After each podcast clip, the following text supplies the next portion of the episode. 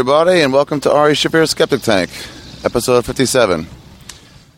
On today's podcast, I, I talked to my friend uh, Joey Diaz. He's a hilarious comedian if you don't know him, um, and his comedy album is just out now on, on iTunes. Um, pick it up. It was like number one on iTunes for like six or seven straight days. Uh, really proud of him. But um, on this episode, I talked to Joey about it's not the funniest one we have, but it's a really, really good one. I talked to him about parenthood. Uh, as any of you guys know who listen to this, skeptics, should I call you guys skeptics? Fellow skeptics? I don't know. Um, who listen to this podcast, um, you know I like to get sort of all sides of a, of, a, of an idea or of a topic, of an argument. And uh, on episode, I think it was 20, something like that, I interviewed Al Madrigal, who was my friend, about parenthood and about you know, what, it, you know, what it means to him and sort of every day to day thing uh, have to do with it. But uh, 30, it was episode 30. Um, but he is in a stable marriage, Al Madrigal, and he has uh, two or three kids, I forget now, um, that he raises all the time, and he's super happy with the situation. But there's also the other side of parenthood where it's not as happy. It's not such a fairy tale. So this is sort of that version. Uh, again, I just like to question everything and figure out the different possible scenarios. Like I say, compared to this the most. If you say you broke up once ever with a girl, and you say somebody asks you like how are breakups, you'd be like, oh, they're pretty good. You just uh, go your separate ways and you talk, and uh, that's it. You just become friends and you would never understand how it could be super super difficult um, to go through a breakup or something. And if your only other experience was um, was a super horrible breakup, you'd have no idea how anyone could uh, possibly be friends with an ex. But uh, as you hear, you know, both sides, you can start to understand that everything is possible. So that's what I sort of like to do with this podcast, and that's what I've done with this episode, where it's sort of a, a different scenario from episode thirty. Diaz is probably the best guy to, uh, to interview about this because he is one of the most open, honest people that I've ever met. So, uh, and he's also hilarious. It's not going to be unfunny. It's just you know serious in certain parts. Um, and also, we tested this microphone in the best possible scenario, and it it came up awesome. Uh, there was a fucking lawn blower, leaf blower going off like fucking 15 feet from us. We could barely hear each other talk, but just picked it up perfectly. Not perfectly, but pretty goddamn well. So this thing is here to stay. Um, I am recording this intro actually from Austin, Texas, where I just uh, finished the Moontower Comedy Festival. I was here for the weekend with Duncan Trussell and Brendan Walsh and my friend Big Jay Oakerson and Jeff Ross and a bunch of other comedians, Marc Maron. Uh, and it was so much goddamn fun. This is the new comedy festival, everybody. Uh, if you're wondering what to do, in, in, in Canada, they have the Montreal Comedy Festival, the Just for Laughs Comedy Festival in Montreal. And people from all over Canada head over to Montreal as sort of a you know sort of a, a big trip. It's kind of like Mardi Gras uh, for drunk sluts, but it's for comedy nerds. So people from all over the country and even the world go over to Montreal for that. This in Austin, Moontower, is going to be the new festival that people from America go to. All the comedy nerds, the best comics are here. So all the comedy nerds, be aware. Next year, 2013, Moontower is the way to go. Um, it's just a bunch of great shows all over Austin. It's a great hang. The comics fucking loved it. We all just got drunk and high, um, and just fucking did great shows and hung out with each other. It was fucking awesome. I had dinner with Wanda, uh, lunch with Wanda Sykes and, and Jeff Ross and, and Keith Robinson, who I'd never met before. He's totally funny, hilarious. We had we had uh, we were walking back um, from uh, Stubb's from eating and this lady leans out, this old lady leans out of her car, and she goes, "Pardon me, do you guys know where to get to the basketball arena from here? And uh, none of us knew how to get there. But Keith Robinson goes, he's the only black guy among us. Wanda Sykes is there too. And he goes, Pardon me? How dare you ask me of such a question? oh, fun times, fun times. So, um, anyway, I have some road dates coming up. I got, um, I'm taping my CD May 12th in Denver, Colorado at the Comedy Works. I'm there uh, May 10th through the 12th. Um, I'll just go over these quickly. All the dates I have are available on arithegreat.com, on my website. So I'll just run through them. Denver, Colorado at the Comedy Works, May 10th through the 12th. Um, Kansas City at Stanford and Sons, May 16th through uh, the 20th. Uh, my next storyteller show is May 22nd. I think we might do stories of um, if Ralphie May can do it. I'm going to base this one around him. But if he can do it, um, we're going to do stories of um, near death experiences. Uh, I have a good one, and Ralphie has a great one, and uh, some other people. I don't know. I haven't tried to book it yet, but May 22nd is the next one, and then uh, I have some uh, San Fran dates. Um, June 13th is San Francisco at Cobb's. Come to that. It should be a good show, which is one night, and then uh, the 14th through the 19th. I'm no, the 14th through the 17th. I'm in Sacramento right after that. Oh, and I forgot uh, Connecticut at Comix, June 7th through the 9th, something like that. That's when it is. And then I got dates in New Jersey and Austin at Cap City in September, and uh, Long Island in whatever. That's way later. Um, but please go check out arithegreat.com, and uh, and uh, I have all the dates over there, and you can buy tickets straight from there. Also, if you go to arithegreat.com, um, I have some ways that you can help me out with sponsorship. I tried not to get uh, straight like advertisers. Uh, and I also try not to take donations from uh, from you guys, from the skeptics, because I just don't want to. It seems cheap, and my my Holocaust survivor roots won't let me just take straight donations. So um, we're too proud of people. We've come too far. But um, here's the way you can help. Uh, I have two sponsors that just give me money themselves, so you guys don't have to do anything.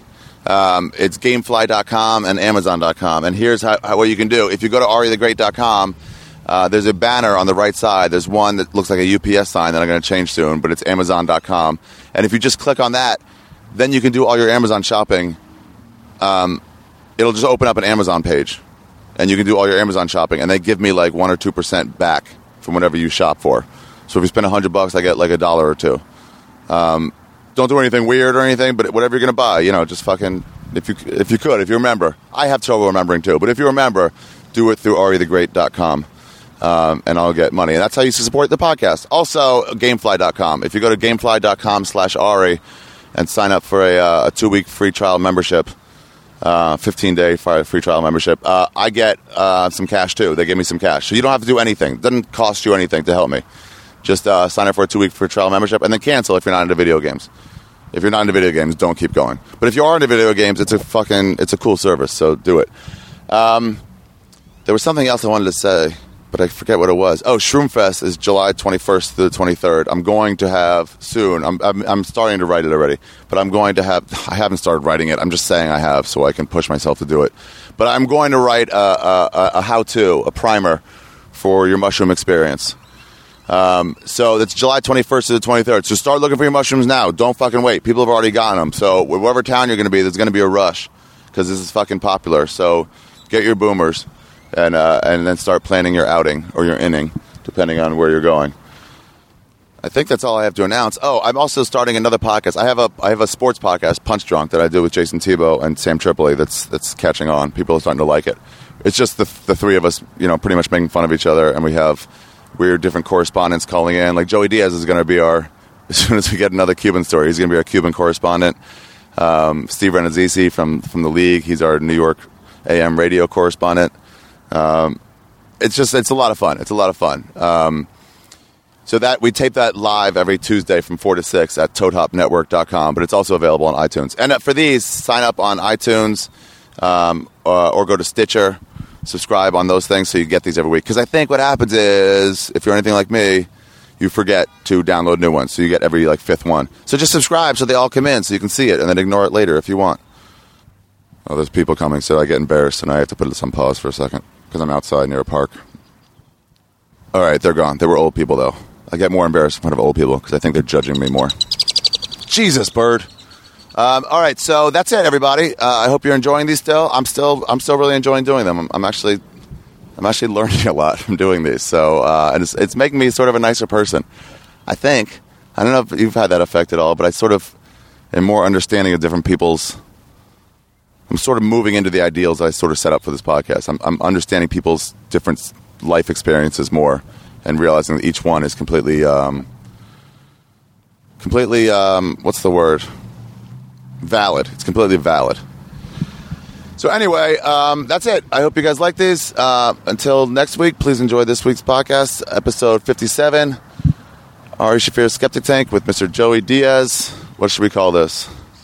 The real Parenthood? No, something about Parenthood. Parenthood 2? No, we had one with Al Magico's Fatherhood. I should call this something. How, oh, okay, I just got it. Fatherhood winked.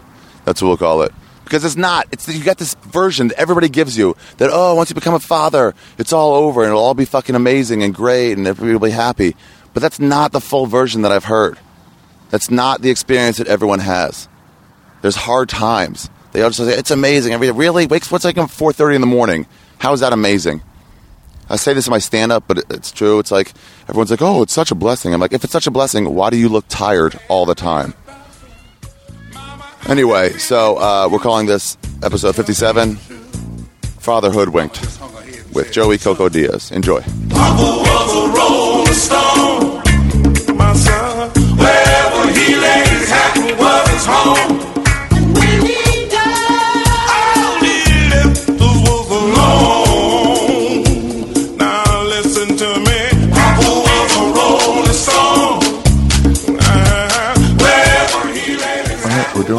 Let's do it, Cocklick. I love the way you talk about books.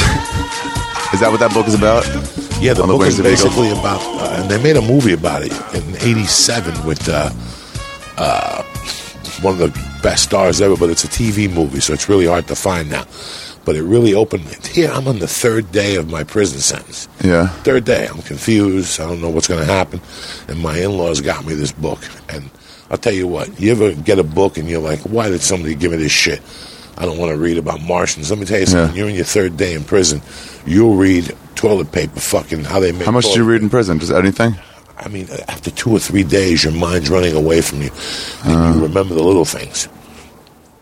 I was raised an only child, so I, I'm a one man parade in my head. Oh. Ever since I was a kid, I loved reading. I wanted to learn the English language. When you want to learn a language, the best way to learn it is to fucking read it and to do it. So I always Yeah. read. So it's really weird that one part of me has always been into criminal activities and shit, but the other part of me, Which I part? I've never known that guy. I love the I love making models. When I was a kid, I loved making models. Uh huh. I used to do that. Planes and shit. dog, tons of them, and I felt insecure because I had this desire. I love making models. Yeah. Anything, Spider Man, the Hulk. I had the Hulk breaking the wall. You know, I had all that shit. But it's so weird that I always pick. I remember the first book I ever read was Jonathan Livingston Seagull. Are you fucking kidding me? Which one was that? Again, I don't fucking know. It was uh-huh. years ago. Oh, that was the name of the book? That was the name of the book. Oh, okay. I thought it was the author. Then I Yeah. read The World's Strongest Athlete, with, that was turned into a Disney movie. Then I would just Oh, read, yeah. I remember that movie. you know, I would read books that were movies so I would understand them more. And then somebody said, "Dog, fuck the movie, just read." The Just go book." straight for the books. And then I started that action, and that turned my life around again. I, like uh, like Perot's story about his heroics. I mean, I was crying on the plane on the way back. Rogan Reading it again. about- Yeah, I was reading it because I wanted to rent. Uh, I went to the public library and I rented it. Yeah.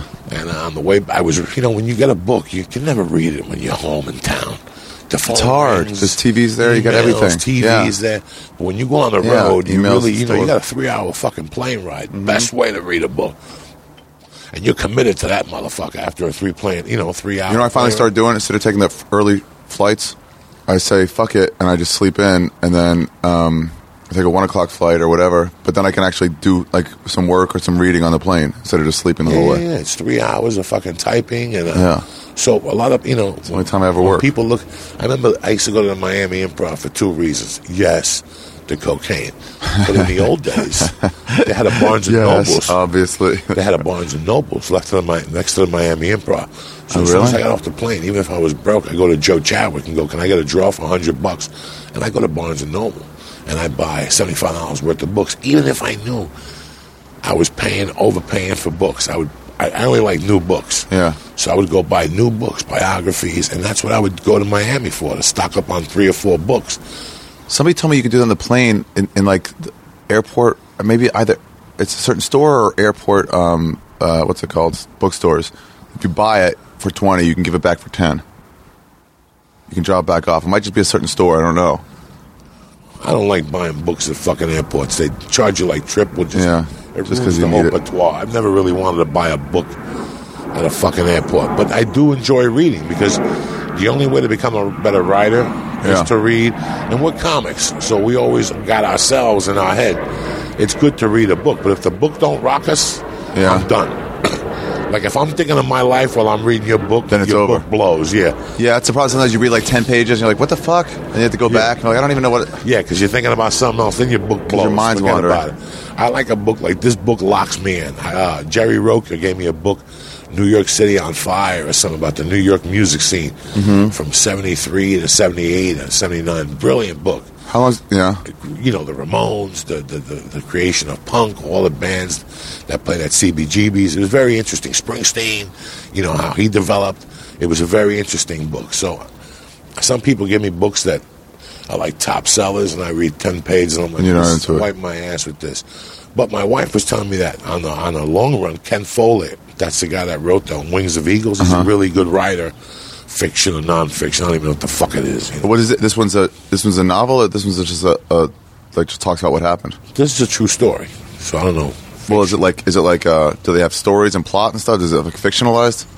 No, it's it's about one central story. It's about Okay. two of his employees getting kidnapped and what he did to get them back. Plus, a little, it tells the background to Ross Perot. It tells about his mother. You know, he was raised by his mother. He went to Annapolis. I mean, this is why I fell in love with this guy. Like, I, when I read that book, and then years later, I got out of prison, and that's behind me, and he's running for the president of the United States. And you were like, well, yeah, what do you think then? I'm like, this bad motherfucker is amazing. People just don't know it because he's got red hair. He looks like Mad Magazine. He's got big ears. But the, the, I live next to a kennel. The, They hear the mailman or the- something. They're going nuts. They're going nuts.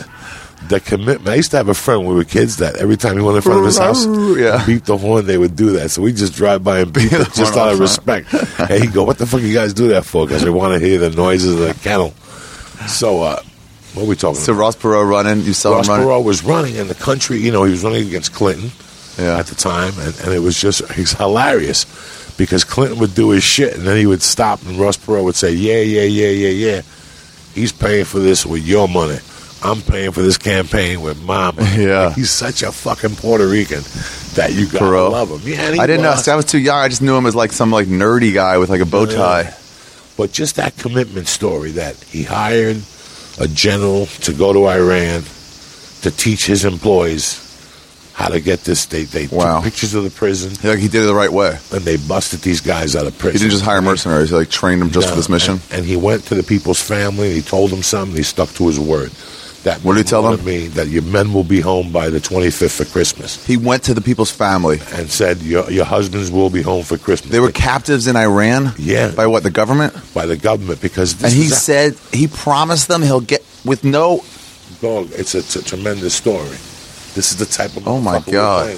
The problem with Ross Perot was Yeah. that you knew one thing: if he became president, everybody was going down. Like he didn't play games. Uh-huh. He believed in the American way. He believed that America was that great of a country. This guy was worth billions, and he didn't flaunt it.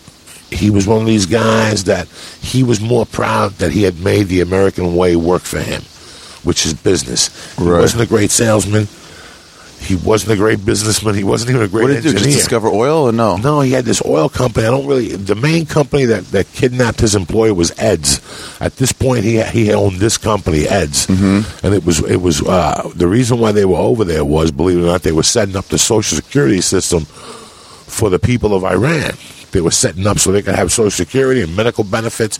That's what they do. They go to a country. Who is doing that? That's what the- EDS. That's the Oh, name of the corporation. They go to a country and set up the whole accounting on computer. Really? That's what they basically do. So they're computer Okay. engineers. So while they That's what IBM did for the Nazis. Thanks for dropping that. Now, now I gotta say a prayer. Every time you I gotta light a log fucking on. candle. You know what I'm saying?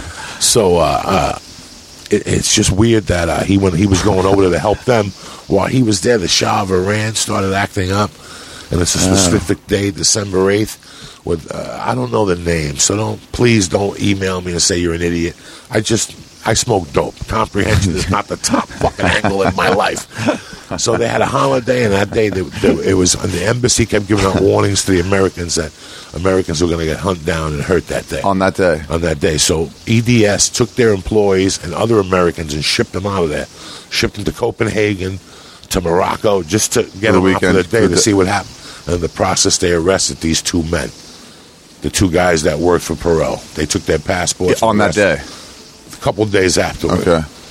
So uh, that Oh, so they were already in pros employ. yeah, they were Perot's employees in Iran. They were representing the EDS in Iran, setting up the social network for Okay. them.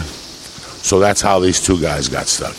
But obviously, you didn't bring me on the show to talk about fucking books. You, know You what want I'm to saying? talk about books? Well, not really. You know, Okay. what am I? What am I? A library here today? I don't, I don't know. I just say it's uh, you were blown away that you know I ordered two books recently. I ordered that book and I ordered uh, Dolce's book, Mike Dolce's book. Which one's that? Mike Dolce's book is Fit for Fitness and all that stuff, how to Yeah. get healthy, and that's a really interesting book. Also, I mean, I don't like sixty percent of his recipes It's all recipes. It's recipes. It's workouts.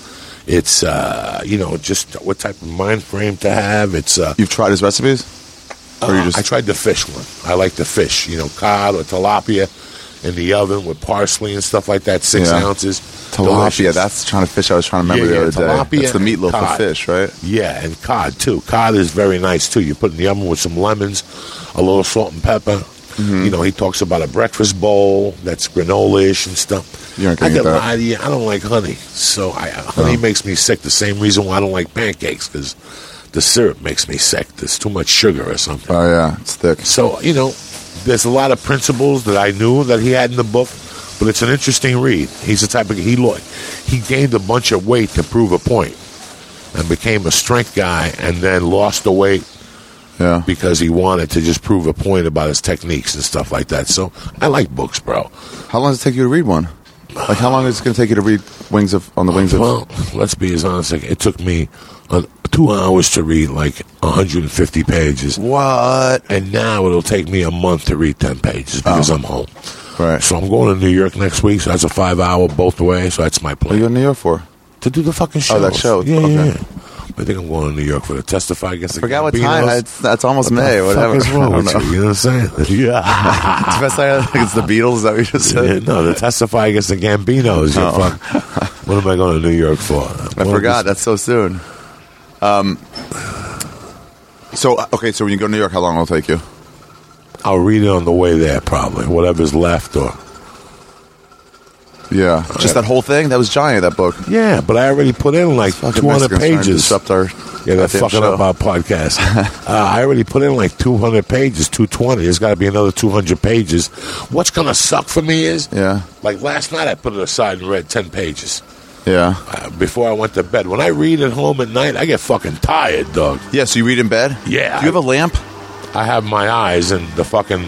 No, but like when you're lying in bed next. next Terry's to got a fucking lamp, but if she's out here watching TV, I'll go in there and read. You go to sleep before your, her. Sometimes. You go. To, you're a comic and you go to sleep before Fuck your yeah, working wife. Fuck, I was up at 4.30 this morning. Jesus. I wrote two pages in my book by 6 o'clock by the time she got up. Really? Yeah, because what the fuck do you have time to write? Like, you know, you really want to write at your home. That's the morning for that. You think? You really want to write in your home. yeah. But at the end of the day, it's so difficult to write in your home. Yeah, it is, huh? Because there's distractions. At least there is for me. There's professionals. yeah. And, you know, people who turn their phone off. You know, uh, people who, uh, We're good. there's people who shut everything out. Yeah. I have animals, so there's always a demand. They somebody always wants fucking something. Somebody's always fighting. Somebody's arguing. The I got cat, cats. yeah. So who doesn't want to be pet? Who doesn't want to sit on my lap? So there's something going on. It's hard. There's always action. Not to mention the phone rings. yeah. Not to mention I got to do a bong hit. But what about two thirty in the morning? There ain't nothing going on but love. So you can't. You couldn't write then if you stayed That's up. when I get up. I, if I stay up, I'm too tired.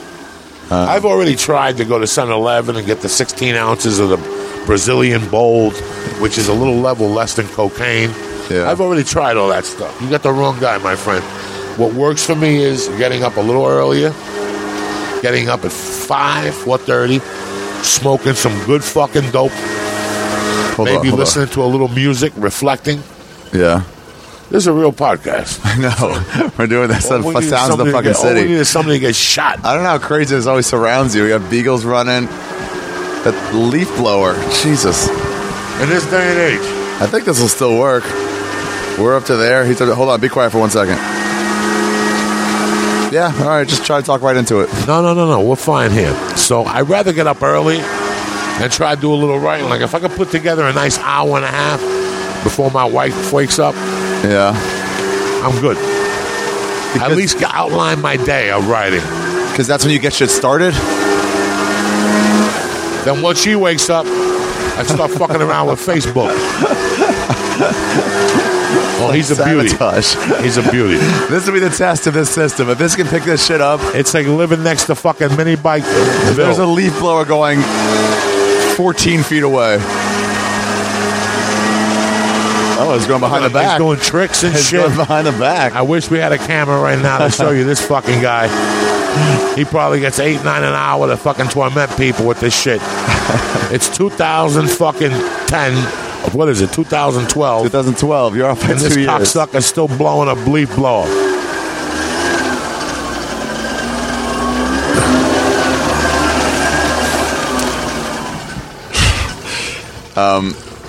So yeah, you get up and you write for two hours early. So that's how you get shit done. Uh, maybe that's pretty smart. I can't get fuck all done. Listen, man, when you especially at the end of the night when I'm winding down. That The last fuck are you kidding? You you get home, you think because you smoke a joint that the picture's gonna get clearer for you, and all of a sudden, even if you do write for an hour, you wake up the next morning, it's all the shit that it's the idea is there, but you're gonna have to redo it anyway.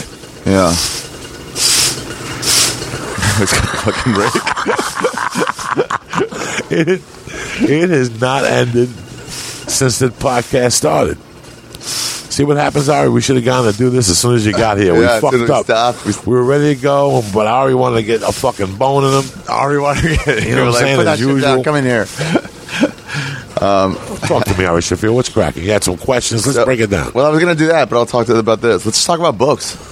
I'm into it. What kind of fucking we got books you talking about? I got all of them. When did you like? How often do you read now? I can't. I used to read so much in college, like so much. I used to have to, per class. It was eight books a semester,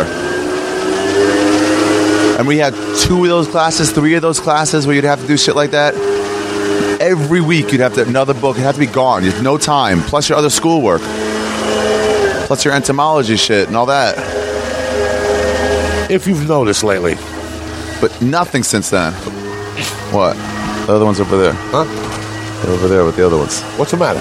Nothing. Showing you where oh, you're. Don't worry. Let's go inside. Oh, okay. So we can chit chat inside. This motherfucker's never gonna stop. You know, Yeah. one of the things that that's enough with the fucking noises and the house of horrors outside and Mexicans with fucking lawnmowers. You know what? I don't mind if you do a lawnmower. Do it at eight in the morning like everybody else. Wake these cocksuckers up. You come over here and fuck up my afternoon. You know what I'm saying? That's exactly the opposite of how I feel. Either they fuck up the afternoon or they fuck up my law and order. You know what I'm saying? I don't mind. I don't want to sit here. Let me get a soda, Ari Shaffir. Sure. Go for it. You can keep know what's talking. funny because we've been here for 10, 12 years. Yeah. You know? And you see these big names come and go, and everybody's a fucking star, and everybody goes to Montreal. oh yeah. And your name in the game in this career is how to stay not on top, because you can't be the top comic, but how to stay productive. And if you've noticed with MMA, one thing I learned from MMA is the evolution. The evolution's so fucking big. You got to keep getting better.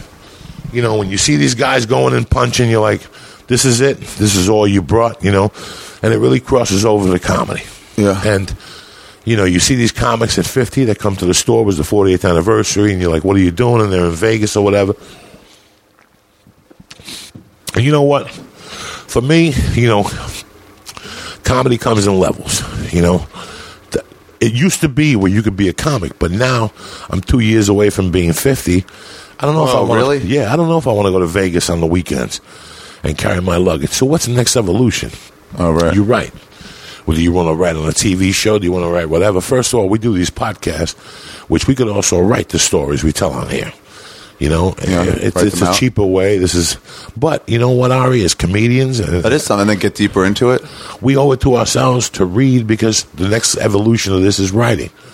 Yeah. You know, there's nobody cool. Hey, being a comic is fucking cool when you're 35. people still read, right? It's just us. People that- that- still I mean, fucking read. You know, the book business has gone down because who wants to walk around with a paperback?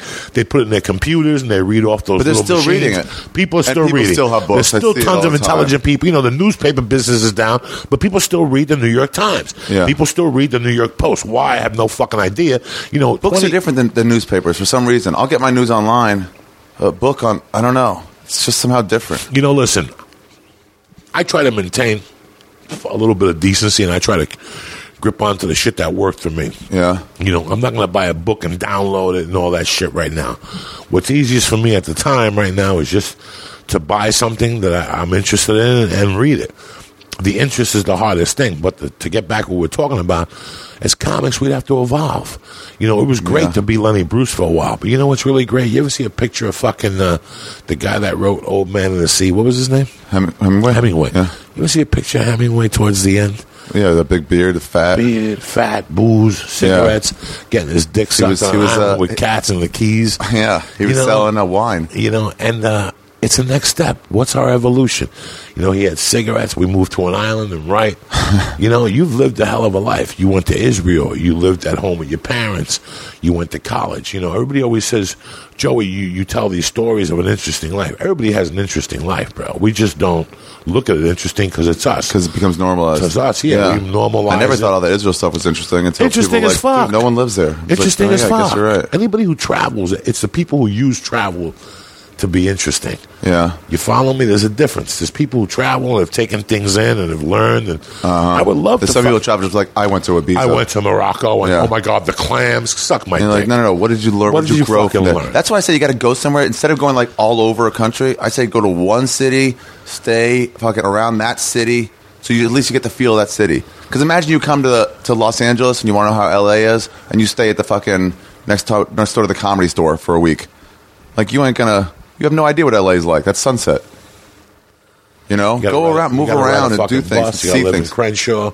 Yeah, you take see the buses. get stabbed in North Hollywood. that adds a patois to everything in your fucking life. You know, Ari, uh, I, I bumped into my cousins. My cousins came from Cuba. and We we're talking about that shit. Yeah. That my cousins came from Cuba. They're the National Cuban Band, and this is the first time I met blood relatives. But it's weird because I came home that night. I told my wife that my family coming. Some showed up to Miami, and some showed up last week. Like when I played the improv a couple of weeks ago, I had some Yeah. family I hadn't seen in 30 years that showed up. And this family I met in, uh, in, in L.A., I never met all together. And they're big in Cuba, they're like the national stars of Cuba. Yeah. But my uh, thing was, I told Terry, I go, you know, all this shit, all these people come into my life. This opens the door for my daughter to come back into my life. I go, I don't know how it's going to happen, but this is all little hints.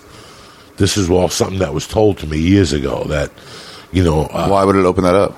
because everything, all this other stuff is opening up. The cousins in Miami, the people that came to the Miami improv show were the Castriones. When I was growing up, the Castriones were the family that I stayed with in the summer. Yeah. That grew up with my parents, and their kids came up to New York and stayed with my parents, and they would take the New York experience, and then I would get the Miami experience. And it's really weird how our, our childhoods were similar because one day their parents were rich, they owned a construction company, you know, everything was going great. The kids were in private schools. They had money to burn, and they got a knock on the door. Yeah. He had shot somebody in 1966, and now he was going to serve time. So they went from having 10 cars and boats to living in a To two-bedroom apartment in Yeah. Atlanta so they could be close to him in the federal penitentiary. And on the opposite side, I had the same spoiled lifestyle, but my mother died, and my lights got shut off on us. And then five years later, we all got together. He got out of prison. He had done like 10 years, and So we had two. We had we were rich, rich, rich. North Carolina. My dad owned a ranch, and then it was all gone. it's very you, you, surreal to have something as a, child and it get taken away from you. Yeah. You know, uh, any aspect of life. But for them to come back, like I've hit them up on Facebook, and when I hit them up on Facebook, Ari, it had been Who? the people in Miami. Okay. Uh, it had been uh, 84. It had probably been. Uh, it had probably been 25 years since I talked to them. And I hit them up, and they were very nonchalant about the situation. I was kind of hurt. I Yeah. was like, I haven't seen you motherfuckers. We basically grew up together, and this is how you treat me, you know? So I was kind of Because they didn't want to talk to you. Yeah. Yeah. And I understand. A lot of people. Well, a lot of time goes by too, Time and it's like they're by. like, "What? I don't know." Somebody from seventh grade. So no, this wasn't just seventh grade. was this all was our through. childhood. Okay. Yeah. And then I had tried to talk to them over the years on Facebook, and they were always slow. They didn't offer a phone number or nothing, so I had told them to call a couple times. But for them to contact me the night the last night at the improv and show up and we hugged and we all apologized. It was very nice, you know, but I could still see there was some type of pain there, but that's not whatever. That's not important. What was important that they showed up, and also two weeks later, out of the blue, Yeah. my other relatives from Cuba, real blood. This is blood. This Yeah. isn't like uh, growing up together. They pop up, and that turn out to be. Uh, if you get it, I didn't show you, Ari, the fucking their videos on YouTube. No. I didn't show you my cousin's video on YouTube. No. You What know, is it? They show up. Uh, uh, uh, just it's brilliant. It's fucking brilliant. You know, the boy's video is his name is X Alfonso. X like being Ari and Alfonso being his last name. L A L P H O N S O. And the sister's name is Emma, which they named their kids a name, a letter, but it's really E M E Alfonso. Emma, yeah. And uh, just meeting them, and they're very musical. They opened up for Audioslave. They did the John Lennon tribute in, in Cuba for, for Fidel Castro. They're very, it, they're like a big band. Like sh- my cousin told me that the boy is like Michael Jackson in Cuba. Yeah. And uh, And they got see- in touch with you? Yeah, I went to dinner with them at a Cuban restaurant downtown In Miami? LA. Here, and I went to Canter's with them. You know, we got to go with the Jews. I took them over to Canter's. Yeah. Have two in the morning. Cuba yeah, pastrami, and they had the. Are there still Cuban Jews? Or did they all get out? They're not Cuban Jews. They're still a community. Okay. There's still a very small Cuba. old ones that never and- left? No, and there's another, and there's a Chinatown in Cuba that these motherfuckers, my cousins were saying that they run shit. They're like, there's three types of Cubans that are running shit now. One of them is the Chinese Cubans because Fidel never fucked with them over the years. Fidel left it. And, you know, in the early 50s, Chinatown, Cuba was the biggest Chinatown in the fucking world outside of China. Really? You know, when I was a kid, there was Chinese Cubans that would speak Spanish but look Chinese. They had one particular restaurant on 57th off of uh, Kennedy Boulevard called La Campana China, which meant the, the Chinese bell. Yeah. And you went in there and got the number one. The number one was like fried rice, an egg roll, fried bananas, and fucking a pork chop. Delicious. Or, or a Cuban style thin steak Yeah. with no bone. Delicious. But anyway. But all this goes back to them coming back in my life, opens up the door for my daughter. It's really weird. A couple of weeks ago, you had contacted me and said you want Yeah. to do a podcast and you want to talk about my daughter. So Yeah, yeah. fucking talk about my Well, daughter. what? All right, I sidetrack. I didn't know if we had time, but I was like, all right, let's We get into got it. time. Call the fucking doctor. What, um, show until Thursday. What? Uh, how long has it been since you've talked to her? it's probably got to be 10 fucking years. Ten years. 10 years. And what was the deal when you had like? How do you drift up? Like, why do you drift apart? Do you just not let? From this, from this, from You were never really- to five. I Yeah. was all around her constantly. You were. Yeah, I was pretty. And you were much- still with the mom? No, me and the mom broke up when she was 18 months old. Okay. From the 18 months old part to two and a half years, everything was good. Yeah. Then we started having fucking dilemmas. Fighting. Arguing, fighting. The mother, she moved in with a guy, blah, blah, How blah. long had you been going out with the mom before you, before you got her pregnant? 84, 83. I was with the mom for seven years before. I Seven got- years? Before I got her pregnant. Oh, yeah, wow. This wasn't just a hit and run. Was- You weren't trying to get her pregnant, were you? no, who wants to fucking get somebody pregnant? Okay. Just blow and you get your dick sucked and you're 24. Right. How old were you I was probably 24, 25. when you got her pregnant? Yeah. You were with her since she was 18. Ugh. Yeah, I was with her since she was 19. Hot piece of ass. She was beautiful. My ex-wife was a piece of ass. Yeah. She had two other blonde sisters that were pieces of ass. They were they were Polish, but they were trying to fake American because the father was lieutenant colonel. Yeah. And uh, But then, so then you got her pregnant. I had her till she was five. And then Yeah. when she was five, I got into comedy. I went to New York. I did a year and a half in New York doing comedy, and I flew back to Colorado every 90 days. I sent Uh-huh. money, the whole thing. But the mother was pushing me, you know, pursue your career. I have this, blah, blah, blah, blah. And I knew what they were doing. You know, they were just trying to Trying to push get you out of the life? Yeah. And, and uh, were you okay with that? what do you think? And all the time you've known me. So when I started losing grasp of the situation, I actually went back to Colorado and got my shit together and tried to do comedy for a year. And I that's was- where you did comedy in Colorado was then? that. No, I went back. I started in Colorado. Oh, okay. But I went back in like '96, and I stayed for a year and a half, and I was committed Yeah. to comedy. That was it. I had no distractions. I was going to commit to comedy, live in Denver, and be a dad. Okay. And I got into the Denver Comedy Works, and then some. Uh, what really happened was Wendy at that time, she was kind of giving up pussy Yeah. to some comedians and shit, and I was flirting with her. And I wasn't a bad looking dude then. You know what I'm saying? I was lifting weights and stuff. Yeah. And Wendy was cute, and she kind of liked me. She was giving me star spots.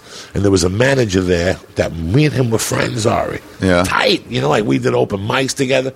It just happened that he did, he was an open micer there. A little, they liked him a little more than me at the time. Okay. He was, but I was getting my shit together. You were starting to There hit. was a contest that had happened. I came in second.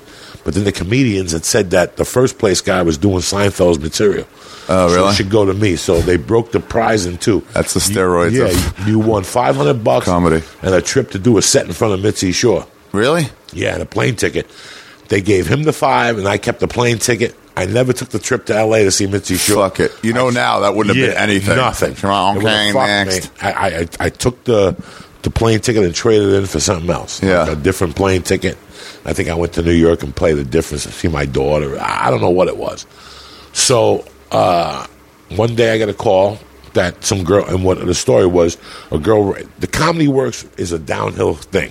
From the minute you walk in, It's downstairs, You walk yeah. down the stairs, and then it shoots down. Oh, you're the right. whole Maybe time on the side. It, it shoots down the whole time on the side Yeah, water would run down that way. then wouldn't it? even if you walk around the thing to go to the green room, there's Yeah. still a little, there's still a little fucking Incline? slant. Not as much as the rundown. Yeah. I come out of the fucking stage area there. Yeah. And I look up, and a girl is walking down, and she sees, she goes, Joey, and she runs towards me, and she jumps. Yeah. And she jumps, I grab her. Yeah. My hands land on her ass cheek. Yeah. The open mic has seen this. Yeah. She jumps down, goes into the back room. I go home. The next day or that night they partied, he convinced her to say something that I had grabbed her ass. You know me a long fucking time. I go for Yeah. the pussy and the monkey. I You're don't, not an ass guy. So next thing you know, I get a call. I'm supposed to open up for George I could see that too. If the guy was like, "Dude, that guy grabbed your ass," and she was like, "Really? No." It, was, yeah. He grabbed your ass. I saw it. listen, Damn, I thought 20 I felt something. Ari, it's 20 years later. I don't give a fuck. Right. I would tell you one You just way tell me the story. So at this time, it was really weird because the first year I had gone back to do comedy in Colorado with Yeah. it was okay, but then my ex-wife and the boyfriend turned it into something else. What do you mean? They turned it into uh, uh, they wanted me out of the picture. The boyfriend wanted to raise the kid. Yeah, and it was because he had a kid, and they wanted to put them all together. Okay. and they had plans of having more kids. Shit started fucking up, You were just trouble with them. and I was in trouble. I already had two felonies Oh. in Colorado, and I couldn't really fight back. I had no money. I basically was keeping my car afloat in my apartment. I was in the beginning of my comedy stages. The money I had accumulated over the years, the condo I bought and sold, it was all taken for the fucking divorce. That's it. I lost everything. I didn't know Ari.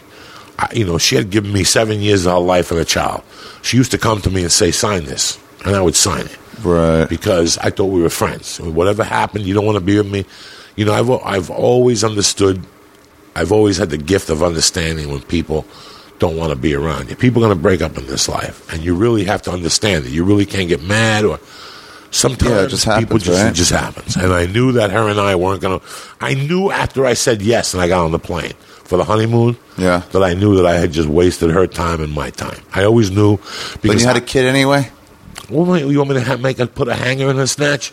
You know, I didn't Did know. you think about it? No, You not didn't even even think about it? No, no, Why? no, no, no. Because you know what, bro? I didn't know. I thought that a kid could save your life, like a lot of fucking people do. How Mm-hmm. many times have you heard somebody go, "Dog"? After I have my kid, I'm gonna get my shit together. No more Yeah. blow, no more alcohol. Yeah. The kid don't change nothing. That's Renee just a- tried that with cigarette that- smoking, and it was, I went right back to it for a That's little just while. a lie. Now That's he just a mind fuck. Yeah. You have to do everything on your own. That's like New kid- Year's. Some kid ain't going to do nothing for you. And after I had the kid between you and I, it got worse because my reality, it was reality. Okay. You know, everybody, oh, my girl's pregnant, dog. Things are going to change. I love her so much. Wait till the first month at four in the morning when you're up with this Crying. fucking chick and she's pissed and you're pissed and you haven't got a hand job in a month and it's a late. You know what I'm saying? And Did you just- think of? You ever read Rabbit Run? I didn't read nothing. I don't you ever read think of- I live it. Do you ever think of? Do you ever think then of just like leaving? No, no, I was stuck in something. I was waiting for something to happen. I didn't know what. I thought that God was going to touch me, and I was going to fall in love with her and want to be a full time fucking dad. And Yeah. you know what? though? you can't you can't put a silk hat on a fucking pig. Yeah. And at that time, I was 26. I still wanted to kill somebody. But you started to realize that, right? That it wasn't going to get better. Oh, please! I was. You know what? Listen to me, dog. I I took a job in, in roofing, and I would leave the house at six in the morning. Yeah. and I'd walk in the door at six at night, and and that was Monday and Tuesdays I had off. From Wednesday to Sunday, I worked as a doorman at a comedy club. That's how I got into comedy. Where at the Comedy At Works? Wits, Wits End in Westminster. Oh, it's this a, is it's in a New D York. room. It's still there. Okay. It's in Westminster, Colorado. Oh, okay. That was the last six months of our relationship. Yeah. So basically, I was only home Monday and Tuesdays. Okay. I hated being at home. And one day I came home and she actually said something to me. You're not happy. I could tell. I wasn't doing blow at the time because I was on probation. So I had to keep my So nose in? clean. Do they test you? Yeah, they tested Okay. me. That's where they fucking tried all that kinky shit and nothing worked. But it's just amazing how uh, What what kinky shit? being on uh, being there's nothing worse in your life than being unhappy. A, All the time. I was working for a roofer. B, I was fucking a dorm. And to be honest with you, I was working for the roofing. And one day it had snowed. Yeah. And this is what really happened. It had snowed. And I used to go every morning at 10 and get breakfast for the guys. So I would estimate early. I would bring them the materials to the job site. And then I would talk with them a little while, load the job site with them, talk with the guys. Listen, don't forget to bring nails on Thursday. Or what happened to that hammer? And then at 10, I'd run around the corner to a diner and get us all green chili and uh, eggs. What's the matter? You farted or something? No, I burped. Oh, green chili and, and eggs. And one day when I'm sitting there, I'm reading the Rocky Mountain Post. Yeah. In the middle section of Leisure, it's an article about how, be, how to become a stand-up comic. Yeah. And I read it, and it said to take a course at the University of Colorado taught by Jeff Arms for $36 for four weeks on Sundays from 1 to 4.30. So I fucking went right to the University of Colorado, which I was attending at the time as a full-time student, and I signed up for this class on Sundays, and I took four fucking classes. And I didn't know what was going on. In the last class, he made us go up in front of the class. Well, And after class, he pulled me aside and he goes, Dog, I don't know if you know this. You have a shot at doing this. And I told him, I go, I think I do. And he goes, You just lost. He goes, Do me a favor. Uh, take my number, keep writing, and keep going on stage. I wasn't going on stage, I was snorting Yeah. blow. And he goes, um, Keep me posted. So one day on the Rocky Mountain Post, like a month later, I seen that they would- needed doormen at Wits End, a new comedy Yeah. club that was opening. So that's so went I it? went there and I put his name as a reference. And they called me back and I started as a doorman. And then after a month, it, the, the, the sound guy quit. So I became the sound and the door guy. how much did you make? Who the fuck knows? Barely anything. And then nothing. And then after another month, the fucking bar back quit. So I was the sound guy and the uh-huh. bar back. But at that time, I had gone into comedy and I was growing. You know, when you first got off, people asking you to do open mics and shit. You think you're fucking Pacino. You're like, okay. So I started. I, I I got the job there like in January or December, but by that July, I had already become an open mic and I was in the system. You know, I was going. I was doing bars. So I quit that, and that was the beginning of the end of my relationship with my wife Okay. because she saw that I had some, that that was it. I had found what I wanted to do, but now I was trapped. I had a wife, I had a kid, I had a fucking day And you were doing blow? At that time, I don't know. I can't remember Yeah, right now. I was yeah. I had the kid in the house. I wanted to. I Okay. let's just say I was living a life that I didn't want to live. Right. I thought I wanted all these things. I thought Why? Because they sort of tell you you're supposed to want it? because society tells you that you go to college, you marry your childhood sweetheart, Yeah. and then one day you wake up and you're 26, and from there on in you have a kid, and guess what happens? She gets fat and you get fatter, and you do you live for your weekend off, and you live for that one week off that you both go to Disneyland with the people from your fucking office, and then when you're 56, you die of a fucking heart attack, and that's your fucking that's your life, Yeah. and that's what I looked at. I had that option That's why I came to LA to avoid this is that. it. This is it. I'm going to be miserable with this woman who I didn't know if I loved at the time. This child who I loved, but this is not what I wanted. So you I didn't want to change diapers. I didn't want to. You know, when, till today, whenever I see a guy with a carriage pushing a carriage with a Yeah. fat wife, Yeah. I want to get out of the car and smack him and go, "This is nowhere in the evolution of fucking the ape. Do you see a fucking big ape carrying a baby ape?" This is nowhere in the evolution. You ever go to a farmer's market on a Sunday and see some jerk off with a crib and another poncho in front of him, the, the wife and her girlfriend? He's such a good father. Listen, I'll tell you what. If you take that guy in a room and ask him, I'll give you a fucking ten thousand dollars. Would you rather be watching a football game or walking around with some farmer's fucking Take a lie detector test. kids? Let's see what the real fucking thing is, okay? Yeah. Let's see. You want to make a bet, motherfucker? So I, all I want to do is live my life. I didn't want to have to work Monday through Friday, and on Saturday I had to mow my lawn, and then on Sunday I got to go to your in-laws' house, to my in-laws' house, and tell them that. how happy I am and how everything's good and how I had a great week estimated. And were you doing that? That's what I was doing. Yeah. with my plaid shirt on, Even though you're lying to yourself. dying to snort a joint and stab somebody.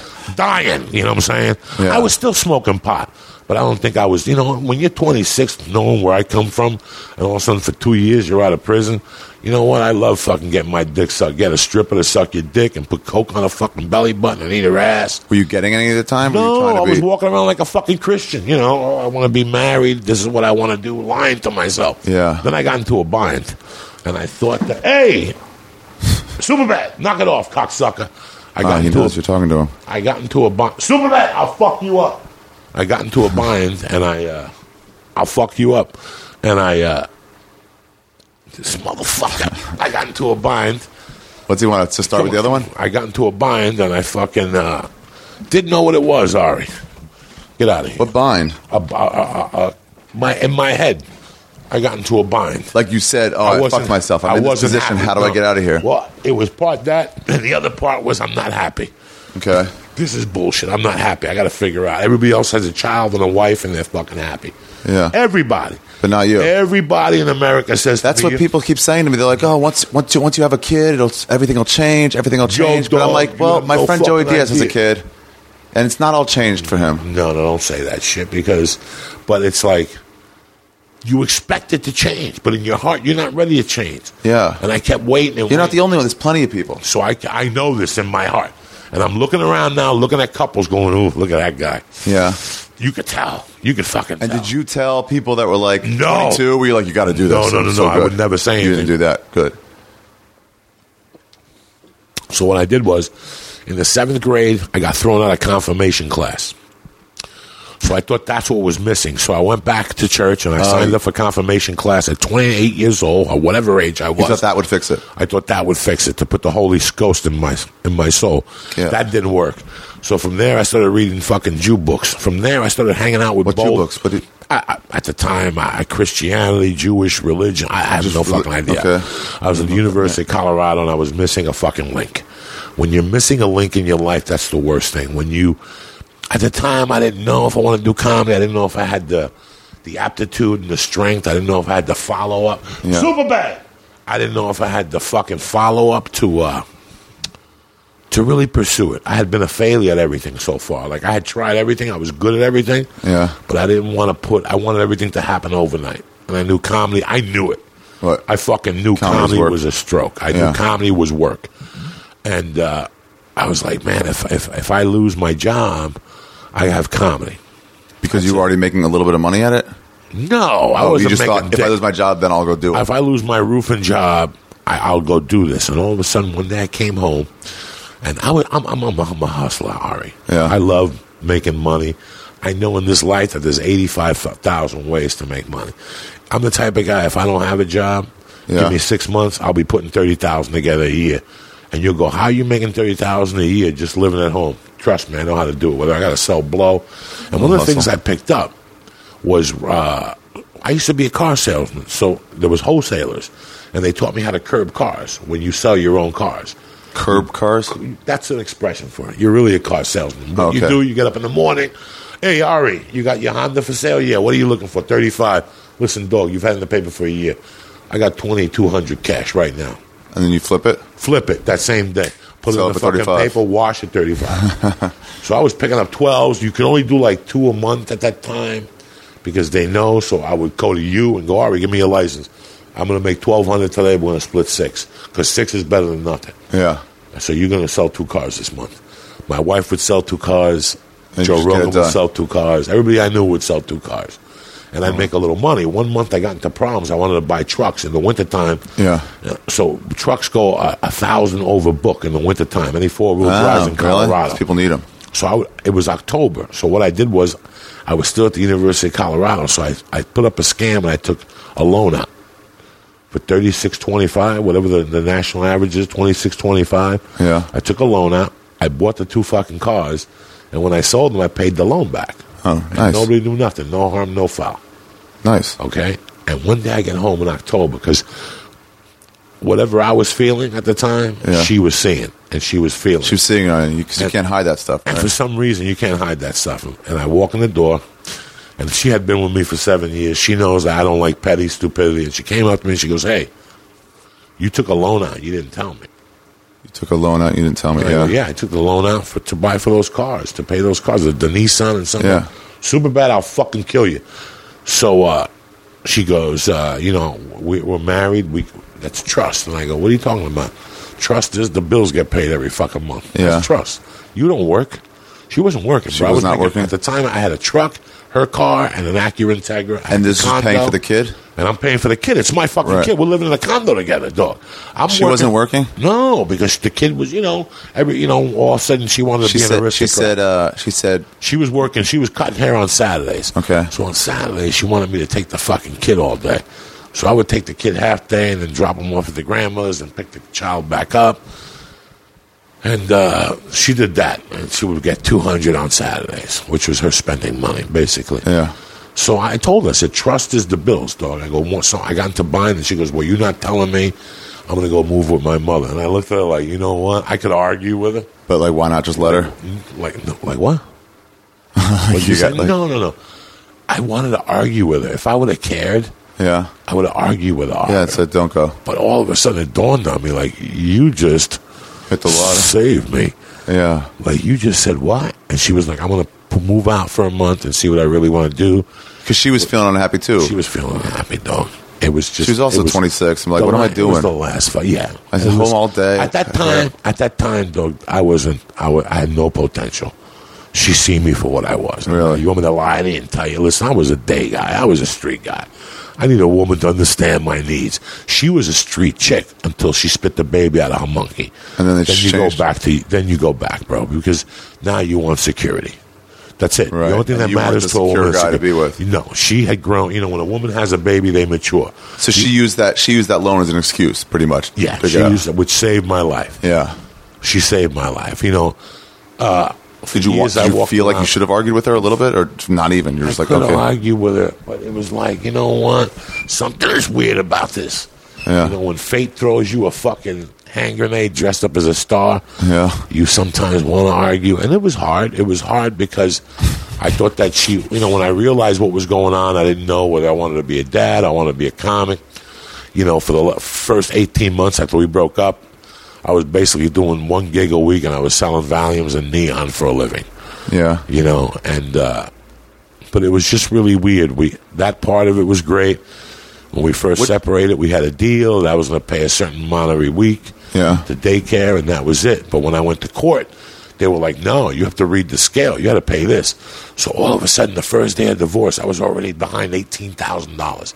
Can you imagine, Ari, thinking Wow. you're going to go somewhere and they're going to say to you, "You're divorced," and in some- 1985, this was 1986. 19 fucking 94. They Okay. came to me and said, You owe $18,000 Okay, from back child support. So I was already in the minus. Like I was already at the minus at 10 points a month. and this is when you're still in Colorado. This is 1994, Doug. Okay, before you were gone to New York. No, I had already gone to Oh, New this is when you were back in I- I'm back. Okay. And by this time, I had a condo, and, and we had to sell the condo. And again, she came to me one day, and she's like, "Sell the condo." But, and one day, I go, "What happened to the forty thousand from the condo?" She goes, "I used your forty to pay for the credit card bills we put together while we were together. I took the forty on my end and used it for my life."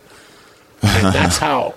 Like I was like, you know what? Good. I don't. bad Want, math. I didn't want to argue, Ari. You just like fine, whatever. I go. didn't want to argue. You know what? I, when my mother died, I lost a bunch of money too that I could afford for, but I always wanted to make my own money. Right. So I said, you know what? Take this forty thousand. I'll figure something out. But it was she was stealing from me on every level. You know, she took my the furniture. I had paid eighteen hundred for this leather couches. One day I come home, there's no furniture. She sells this picture that I had of Fidel Castro going through Panama on a ship that my buddy got me, a rare photo, and Yeah. she sold it at a yard sale for like twenty five bucks. Just the print alone was like a thousand bucks. She was just like mental.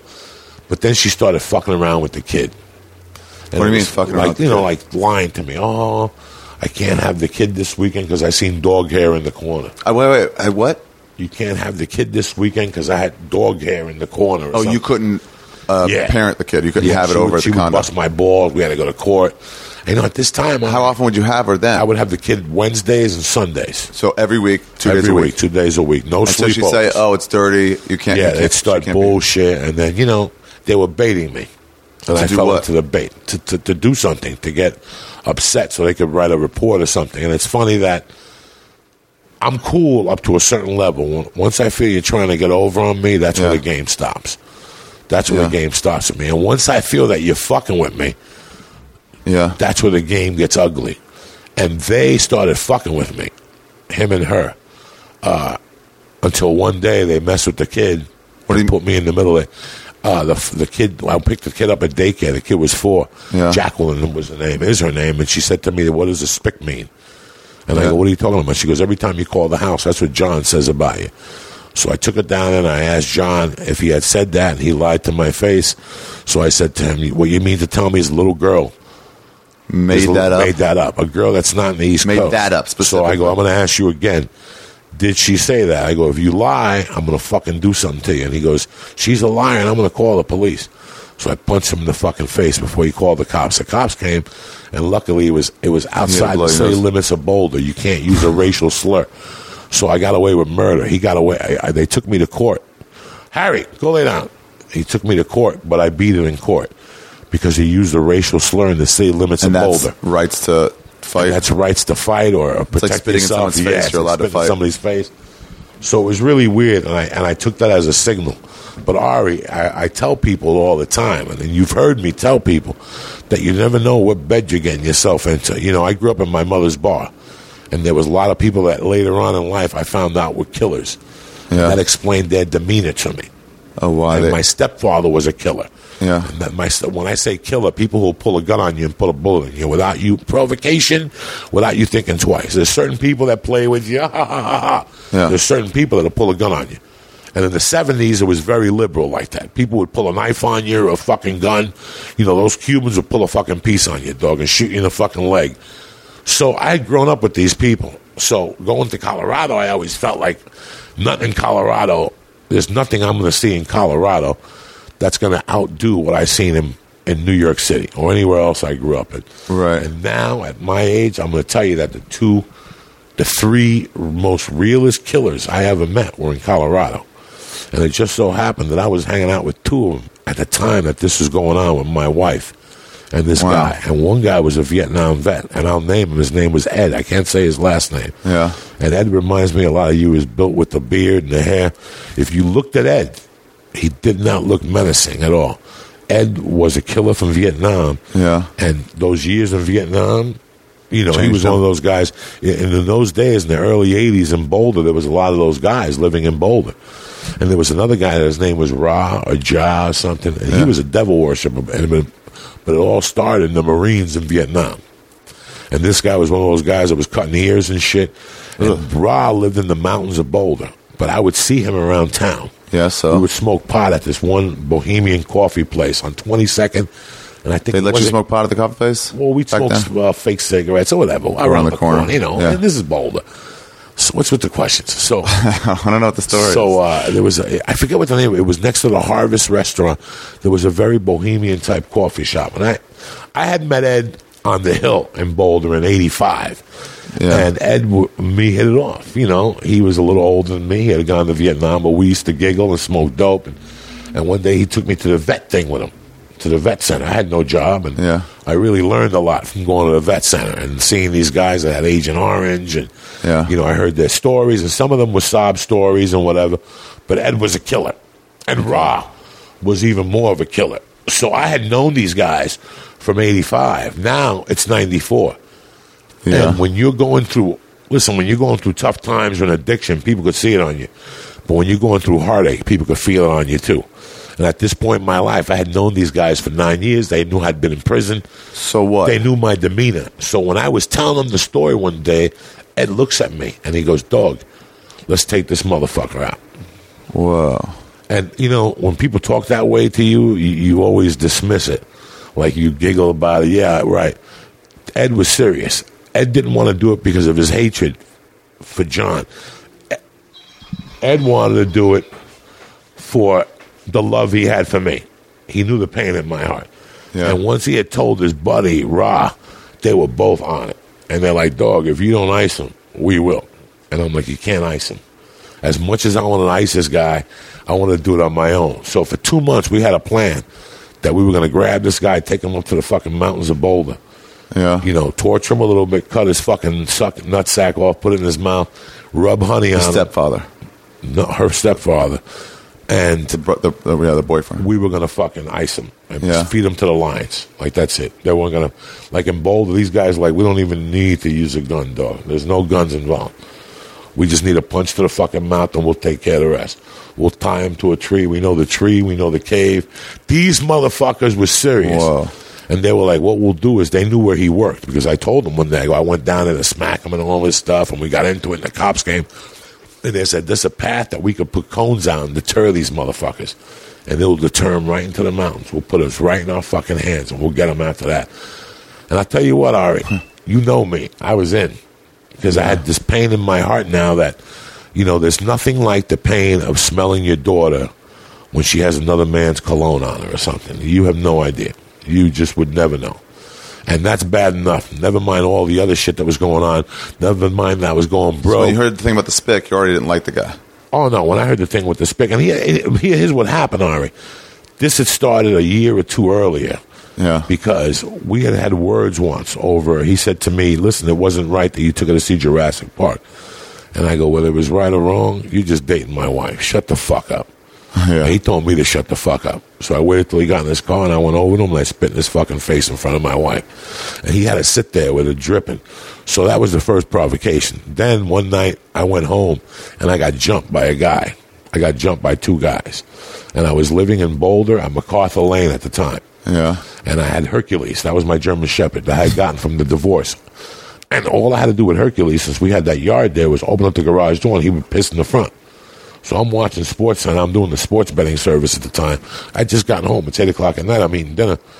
I put the TV on. I open up the garage door. Hercules goes downstairs and I hear him crying. So I go to the balcony. I don't see him. I go downstairs to the garage. When I come out of the garage, Ari, I heard something. It was the weirdest thing. I heard like a like a thing swing at me. And when I turned, the guy had a two by four and he had swung it at me. And another guy came at me and like kicked me or whatever. It was dark. And when it's dark, I don't know if you ever got smacked when it's dark out. You don't see the punches. You just see a light. You know, you uh-huh. just pow, pow, pow. It's like a Batman movie. So I got punched a couple times, and you know, Ari, I got a strong hand. I grabbed the one guy and I kicked him, and he went down. So I figured I'd keep him down. I chased the other guy. He got away. But when I came back, this guy was still down, and Ari, I devoured this guy. I kicked him in the stomach. I kicked him in the fucking mouth. I mean, I was just angry. At that time, it was a mistake they made. Right. Because I was Hit the wrong guy. life. I didn't have my daughter no more. These guys are fucking me in the ass. I got no money. They stole my condo. Now I'm starting to catch on. And I'm like, these motherfuckers, I'm going to take them into murky waters now. So now, They're doing shit to me to throw me off, but they don't sent you? understand.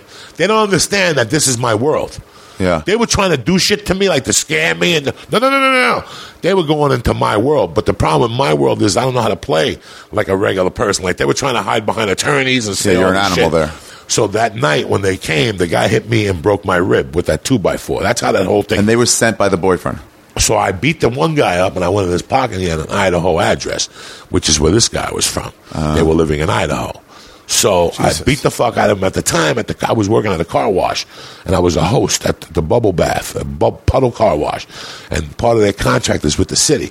So you get a lot of cops in there. So I became friendly with cops. And there Cops was and killers. Two or three cops that I told him my story about going to jail and prison. They said, "If you ever," have, there was this one cop named Durfee.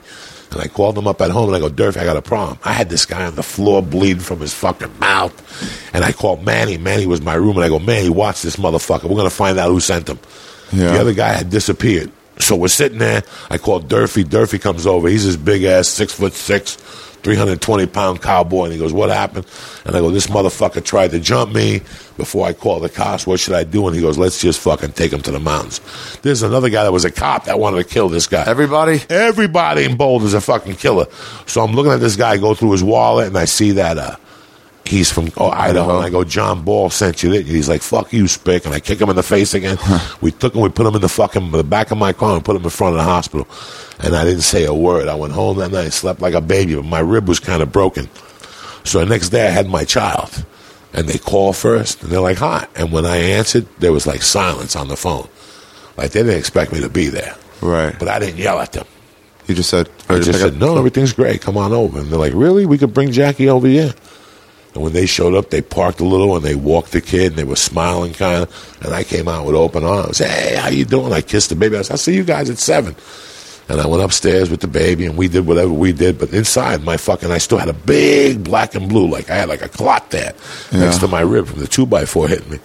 So that afternoon when they came back at five, they probably got the story. So I came out, I gave the kid and I go, listen, I don't know if you guys know this. I got jumped last night. I show them the thing and I go, I have an idea who it was. So get ready to rock now. And they fucking lost every color in their face, dog. They knew that that was Wow. it. She knew at that time. Like we did. A, And we I did called the wrong. father like a week later and I told him what happened. I go, listen, it's going to get dirty. So either talk to them or let's get down. You want to get down? Let's get down. I'm calling you because you're the father-in-law, and you were like a father to me. When I needed fifty thousand dollars, you bailed me out of prison like a man. You gave me your word in the fucking cell, and I'm telling you that's your daughter. But you and I both know she's slipping, and she's playing in the major leagues now. Yeah. At this point, I don't have a mom. I don't have a dad. You sent somebody to beat I don't have up. no money. They- You're fucking with my kid. You're fucking me in the ass. Guess what, Ari? I got nothing to lose. Now you're in my world. Once I got nothing to lose, that's it.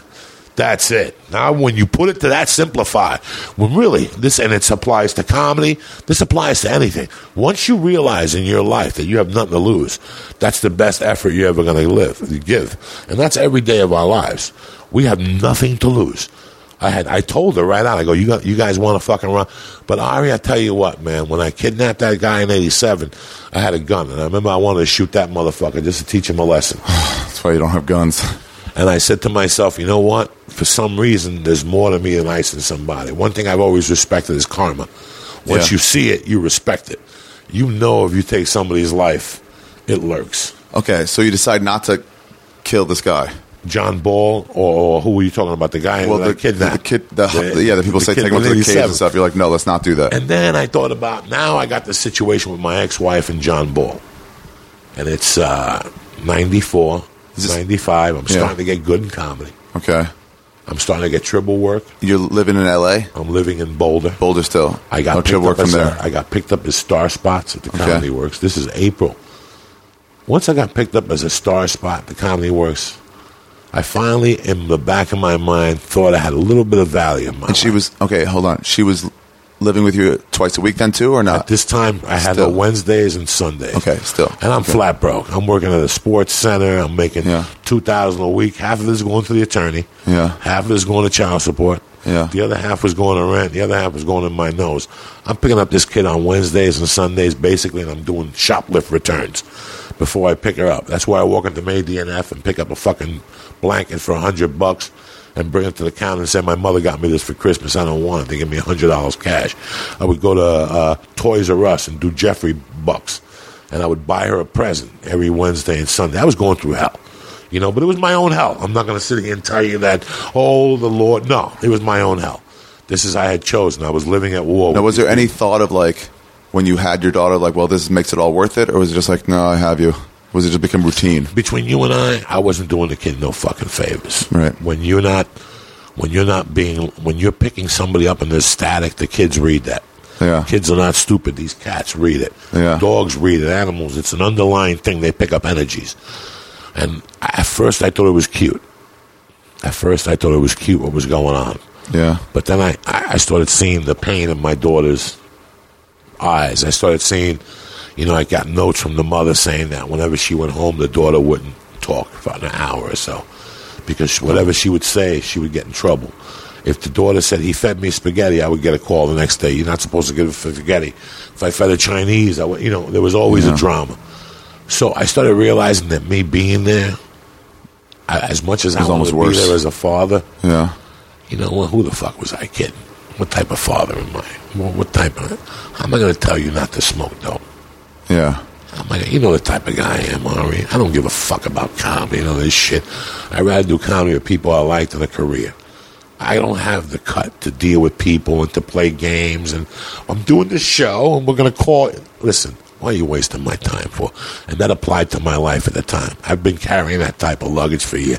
Don't waste my time. you're like, why am I doing this? Why am My I heart's not in it. You know, yeah. So, you know, listen, bro. I So I felt about religion, same thing. Like, what, what's the point? know, it's funny that when I was a kid, I learned an expression: "It's better to want than to have." And for, for a year, I fought this war. I wanted to be a dad. I, I fucking wanted it. I'm the, the best dad of the year. And then once I had her against the ropes because at one The point wife? I had my ex-wife against the ropes. After the smack in the face to John, Yeah. what had happened was the judge that made that call was the same judge that sentenced me to four years in prison. What I had done was I always kept in touch with the judge over letters. Really? You have to, bro. I'm a professional. The guy did me a favor. He threw me in jail and he reconsidered my sentence after eight months. I wanted to prove to him. So you write him, I would write him letters. He's a fucking Jew. prove bro. to him that you're doing better. You got to write Jews letters. You Thank you for doing me? that, He looked yeah. like you. He had the beard and the hairdo, uh-huh. and he was stern. He was a Jew. He was a Jewish man, and you know what? He taught me a lesson. That Jew motherfucker taught me a lesson, and I hated him for one hour. I'm not going to sit here and tell you in the back of my mind I didn't fucking hate him, but then I said. He said something to me in court. He goes, "I'm not sending you to jail because you're a bad kid. I'm sending you to jail because you're not claiming up to who the fuck you are. You know, you're sitting there till after 18 months telling me you didn't do nothing. This is what you didn't do. You tied up a guy, you put a Yeah. machine gun through his head, and you put him in the trunk in a car. You you want to come in here like a superhero, and I love what you did, but uh-huh. clam up to it. Don't sit there and say you didn't do nothing. And it changed my life forever because once you clam up, once you claim, you ever talk to somebody and they get off the store at 11 and they tell you the sound sucked. Yeah. And then you go up, and Brother Easy goes up, and you kill him. Yeah. And you look at that person, and you want to smack him in the You're mouth. like, just say you didn't because do all well. you said, I, I ate dick. Yeah. And it Don't say applies to so many fucking things in life. Just Like, who it. cares? It's Because the quicker you say it, the quicker you'll grow. and it's over as soon as you say it's it. over. It's over. And I learned from that point on. But he he screamed at them that day. Okay. That he comes in with a black eye and, and he tells them the story, and then my wife starts talking, and the judge goes, "Excuse me." Weren't you the same girl 18, two years ago that sat here and said he was the best thing that ever walked? Uh-huh. Now you want to come in here and change your story. Uh-uh. The next time this kid comes in here with a claim that you're not seeing him or the kid, I'm going to charge you with contempt of court. And right there, Yeah. right there, when we walked out, I can't lie to you that as they were walking out in front of me, and here's this guy with his black eye, and here's my wife holding my little baby's hand, I'm saying shit to them. Taunting. I caught myself taunting them like, how do you, how does it feel now for once in your life to get fucked in the ass? How does it feel? And it's going to get worse. And the sick thing was, Ari, I was I believed those words. Like at one point, It, over, You know- it overcomes you sometimes, like Ari, hatred. or- you know, before something happens in your life, you have to see it. You really have to see it. You know, when you got the Jim Norton thing, they told you you got it, and for a week or so, you actually saw yourself walking on stage and Oh, yeah. getting a standing ovation or whatever, and that's when it becomes real. When I was I was going home at night and thinking about chopping her head off and his head off. Then I decided, uh, fuck her. You can't kill a mother. My mother died. Look how I was raised. I'll just chop his head off. And then I caught myself saying, you know what? I'm in the best position of my life. I don't have to deal with this shit no more. It's better to want than to have. you think you sort of blame that guy for your position in life? Just like it's his fault that I'm not doing stuff and I, I'm, I'm struggling. no, with no, no, no. I always knew I wasn't father material. It was just the way she did it. So then you realize, okay, so then you realize, you're like, you know what? This is probably doing everybody a favor. She did everybody a favor. It's doing me a favor. I get out. The, kid daughter has a a, stable. I mean, come on, dog. It's hard to realize sometimes that you're not the best person for somebody. Hey, listen, dog. Let me tell you something.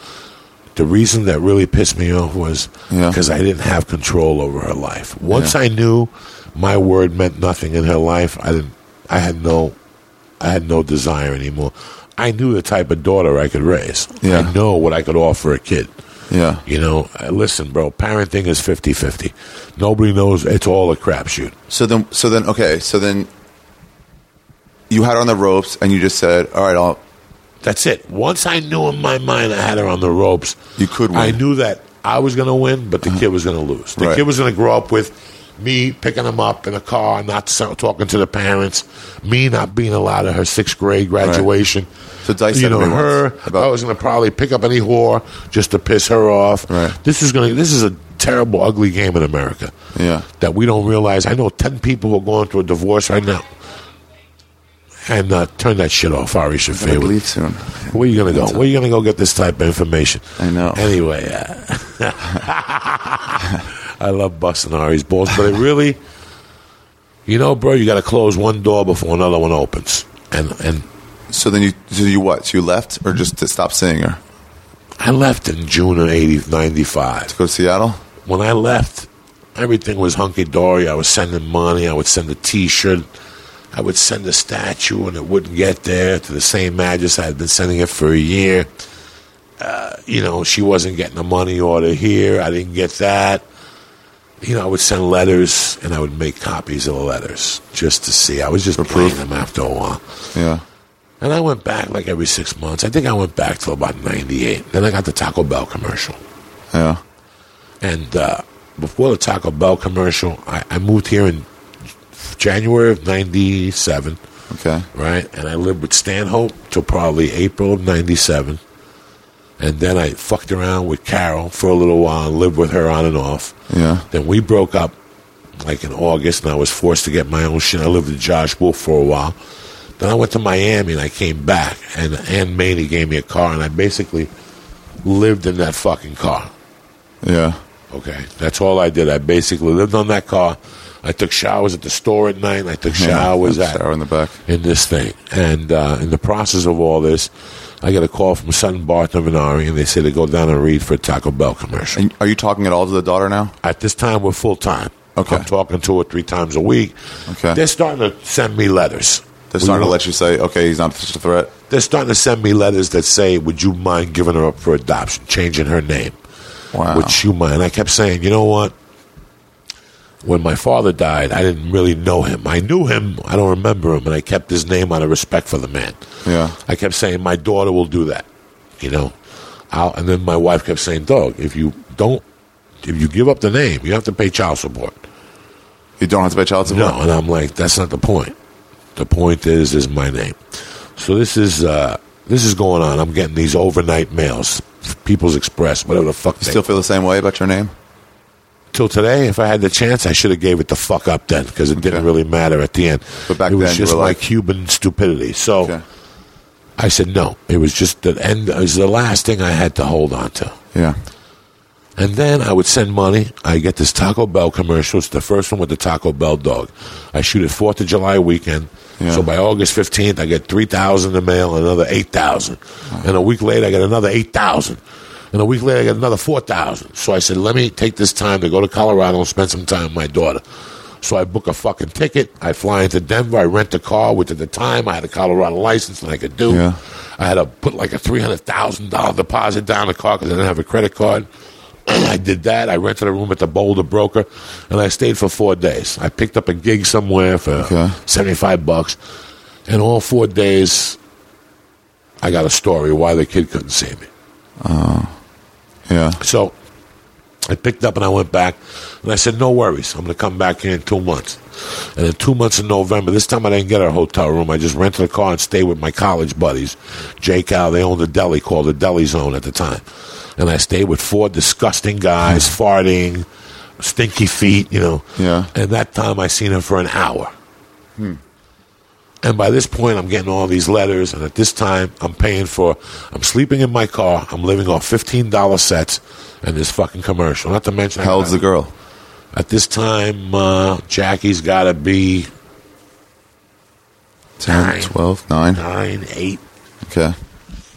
I'm paying for a phone, like one of those girl phones, a pink phone in her room, because I didn't want to talk to the mother.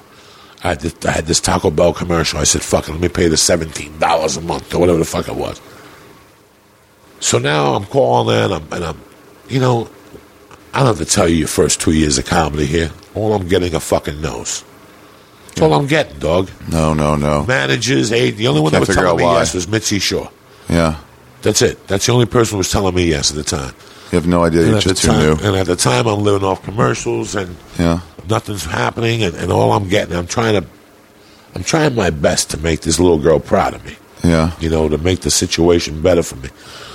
And I go again to Colorado, and they shut the door on me. And this time, I got into an argument with the wife, and we got into some shit argument. You know, I fly over here, and, and that's when she told me they were moving to England because John had gotten a job in England. Oh, yeah. So once they moved to England is when I lost real contact with them. And I remember I had a couple grand left, and I hired an attorney that my agent recommended at the time, the Yeah. theatrical agent, because I, I was thinking about suing them for taking her to England. Yeah. And then But Uh, then same thing. It's like, and so and then what? Then I get her back to America so I can. Yeah. know, why? it was just all these things. At the time, at Just the time- momentum? at the time, I'm doing uh, a gram a night. Yeah. I'm trying to become a comic at the store. I'm trying to send out headshots. I'm living on somebody's couch. My character was at an all time low. All you're getting is no. Yeah. And this subsided for about another year or two. And I think our relationship finally uh, hit when I did analyze that. Okay. That weekend was her birthday, and that was the end. That was the beginning of the end. Because Who's I her birthday? The, the daughter. Yeah, it was like uh, it was her 13th birthday. Yeah. And that was, I think that was probably the last time I spoke to her. Because I sent a picture, cash, and a card, and some fucking like bunny she wanted.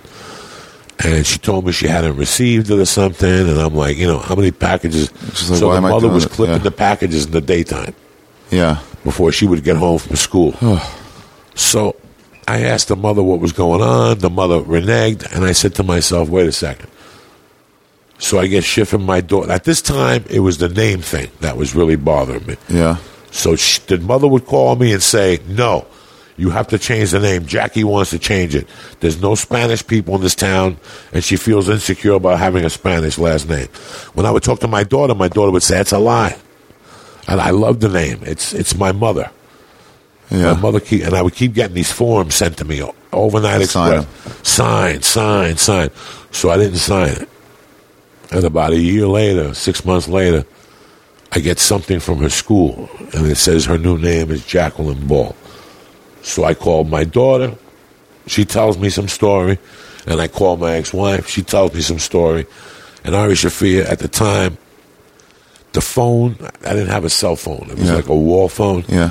I was so hot the phone could have melted in my hand. My heart was beating, my ears were red, my face was beat red. I was ready to hang the fucking phone, go borrow 300 from somebody at the store, go to Colorado, get a Rambo knife, get my buddy Ed, and I was just going to go in the house and chop them all up. All of them. All of them. Just so Not angry. the kid and the, the other kid. They had nothing to do with it. But the mother for brainwashing this kid and the fucking bald headed fuck. I was just going to go in there and start slicing. Yeah. And at that minute, I think I knelt down. I cried for about eight minutes from the pain. I got up and I went to the store and did a set. Whoa. And I never thought about it again. Why would I want to think about it? And today, all I do is sit here and say, you know what? She might come, she might not. I've already put out there the stories. It was always a detail of you that I remember that was like, oh, he has a daughter? Yeah. But like, you never really ta- mentioned it ever. What is there to fucking talk? I don't want to be one of those guys that gets two drinks or a joint and brings people down with the stories because I was Yeah. doing that. I did that for Or started years. lying and saying, I was a great dad. Yeah, And I was like, no, no, you're fuck a cokehead. you. Yeah. You know, I'm not going to listen, dog. That's the last thing. I know things for what they are. And, uh, you know, in return, I got to do this. I would be the best father in the world Yeah. because I would I would help you as much as I can. I would be a little bit too honest.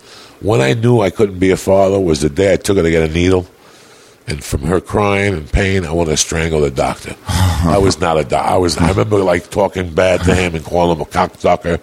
When you have that type of a temperament, you can't be a dad. Yeah. To like smack right away before anything else. So when you, uh, so you just stop thinking about her. You have to, right? No, At some no, point. No, no, no, no. I never stop thinking about my daughter. She's with me every day. I mean, she's with me the same way my dad is with me, the same way my mother's with me, the same way any friends that died. Well, you know, they give me strength. I use them for strength. So you want you'd, you'd want to talk to her now? Do I want to talk to her? Yes and no. Because yes, you know, I wanted to see who I am today Yeah. because I know the mother told her something. Yeah. You know what burns me up? My about dad the- had this with his ex-wife, with their What- kid. What, burns me up about my wife is when she goes and tells these stories, she would never talk about her drug use. My wife would never t- look her in the face and tell her what she did as a child. That we used credit card fraud. That we held guns to somebody one time to get coke from them. Right. My wife would never have the balls to say that. If this kid walked in through the door now, what could I tell this kid? What couldn't I tell this? Why why shouldn't I tell her where the fuck uh, I've Oh, been? mean she knows. honest. I'd rather her know from me than to hear from some dumb fuck in the street in Boulder or, you know, some dumb fuck, the mother. You know, I always You mean knew- about you? Like right now, today, I would quit doing comedy if I could go work with kids. Really? Yeah, fuck that comedy shit. I would go work with kids. If I could talk to kids every day Yeah. and tell them, just save them two years of their life. Yeah. Because I listen, man. Kids aren't going to listen to their parents. Yeah. That every kid thinks their parents are a jerk off, but there's always that one person that gets the kids, and he's that jerk off at the corner with a cigarette in his fucking mouth. And he gets something in their heads. He gets something in their heads, and that's me, because I know how to get to. Listen, man. The thing that saved me being who I am today is that the people around me when I was a kid Yeah. treated me with respect as a kid. They never tried to put the wool over my fucking eyes. So that made me endear to them. There's nothing worse than a parent or an adult treat you like a kid. It's the people who treat a kid like an adult and give them that respect. What do you want to eat? What do you want to do? What's going on in your Well, world? tell me. Yeah. Tell me. Talk to me. You know, my wife says to me all the time, my fucking blood niece never wants to talk to me no more. She wants to talk to you. Why? Because my aunt, my wife breaks her balls. Yeah. You're 15, you got to do this. I don't tell her nothing. We giggle on the phone. Say we whatever. giggle. Last night she was telling me, I go, I don't. I hope you didn't kiss that guy in the prom because she's become like my daughter. My niece now is filling those voids. You know, I have a lot of friends that have kids that I grew up with that did good things for me as I was growing up, and I always tell them, if you ever have a problem with your kids, send them out here for a week, and they always know. They're Straighten like, you. "You're fucking right." No, we'll send you out there to your Uncle Coco. In fact, I got a niece that's coming out here in May, Yeah. and she's going to stay three days with me and three days in Huntington Beach. And it's funny because he's making her stay with me. He's like, "You're going to go up there and stay," and I love her. I love. I got love like two more minutes and I gotta go. Do your thing, brother. I'm happy you came over, cocksucker. We got this time. It's to interesting. Yeah. I wonder what you would. Yeah. I guess if you saw her now, would you just want to like shoot the shit? That seems like it'd be the most pleasurable thing, right? She's like, "How you doing? Who do you think? Who are you gonna vote for? That's a good guy, or I don't know." about- I just talk to her the same way I talk to you. Just talk to after the eight adult. minutes, I'd She's ask an her the same now, anyway. thing. Yeah, I'd ask her the same thing I'd ask you after eight minutes. Do you want to get something to drink? Do you want to eat something? I don't think I would ask if I want to smoke pot because What if she was like, that's a complete. "What if she's like, do you have any pot?" I would say wait till Ari gets here. yeah. Smoke a joint with fucking. Why? Because Ari. you don't want to be the guy who does that. It's been Yeah, done already. Yeah. I know it doesn't get nowhere. Yeah. You know, uh, that's a complete different podcast. I love you, Ari. Yeah. Thank you for bringing this topic up. I know you got to go. You got to go. Or you got to? Yeah, I got it. Uh, this. You want to roll another joint? Call it doctor. Tell him you'll be there tomorrow. I gotta say something. You want to say something about Amazon or GameFly? Oh, let's do bo- both. Okay. Well, if you go to Amazon, if you eh, oh, you can do this too. Yeah, yeah, but go ahead. If you're shopping for Amazon, you. go through my website. If you're going to get some on Amazon, go through Ari Shaffir's website because Ari gives you this fucking uh, he gives you this podcast for free, guys. So, but it cost him money out of his pocket, and we don't need that aggravation. He's not looking for much. He's not looking for a handout. That's why he does Amazon. So, if you're going to order coconut water, if you're going to order hair, hair gel, if you're going to order cat food, put it through Ari's, and he gets a little taste of the action. Yeah, just go to arithegreat.com and there's a banner right there for And Amazon. Game Boy, I don't know much about Game Boy. So oh, it's bring it Gamefly. Yeah, Gamefly. Gamefly.com. What do slash, they do? If you go to Gamefly.com slash Ari, you get a two week free trial membership. You can cancel afterwards, and they send me like some cash. Who's better than you? So send it, cancel, and then fucking Ari gets it. And who knows? You might like it. It's like a finger in the ass. Everybody always puts down a finger in the ass, but nobody wants to try it. Try it at home, sniff your finger, and then ask And then decide. And then decide. Thanks, Diaz. Thank we'll pick brother. more of this later. yeah, yeah. We'll talk about this more later. Yeah. And maybe then go back to books. And then we'll go back to books because the fucking Mexican gardener won't. yeah. I forgot how much I love books. When you started mentioning, I was like, I used to read all the time. Maybe we'll go back to finish up books. Bro, you know, the only way you can become a good comic and a good writer is by reading somebody else's style. And you're Yeah. like, wow, that's, Yeah, yeah, seeing people. All right, next time. stay black.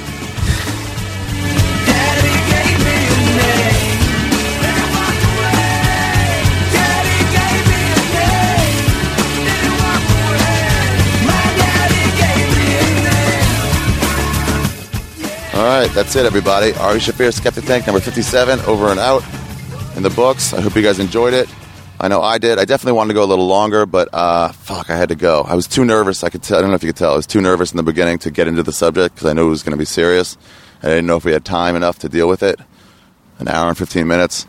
Um, I'm gonna get an MRI. I think I have to have surgery on my knee, but that doesn't matter. But um, but then uh, he fucking went into it. So um, yeah, I was really happy with it. Um, like I said, it could have been longer, but I don't know, it wasn't. So I enjoyed it. I hope you guys did too. And until next week, please subscribe on iTunes and Stitcher. Um, oh fuck! And what I was going to say was that I'm I'm doing another podcast um, with the prostitute um, from Prostituti Fruity. We're going to do a like a relationship slash call-in podcast. So if you guys write me a letter, if you guys have any other sort of sex questions, or we're trying it. We don't know if it'll work or not, but we're going to try it. Just more free content for you. So if you guys have any sex questions or relationship questions. Um, I'm not going to give you the Christian uh, view of things, but I'm going to give you what I find the real view of things, and so will she as a sex professional. Um, I'm a sex amateur, but she's a sex professional, and we'll uh, we'll give you uh, our versions of what we think. So any th- sort of like uh, I don't know if I should commit to my boyfriend, I don't know if I should commit to my girlfriend, I think someone's cheating on me, uh, I never have an orgasm, all the sort of love line shit, Dr. Ruth stuff. We're doing the same sort of thing. So write me a letter or write to us at uh, contact at arithegreat.com. You can find it there on my website at uh, contact or whatever. Um, and right, and then we're going to deal with those in the uh, in the um, in our podcast. I, I don't know what we're calling it. Ari and the escort, something like that. Go, she suggested going down with Ari and the escort. She doesn't like the word whore because she thinks it's demeaning, which it is. Anyway, I hope you guys are enjoying these. Ari Shaffir, episode fifty-seven with Joey Diaz over and out. Goodbye. Now you see, I never thought you'd be a constant person in my life.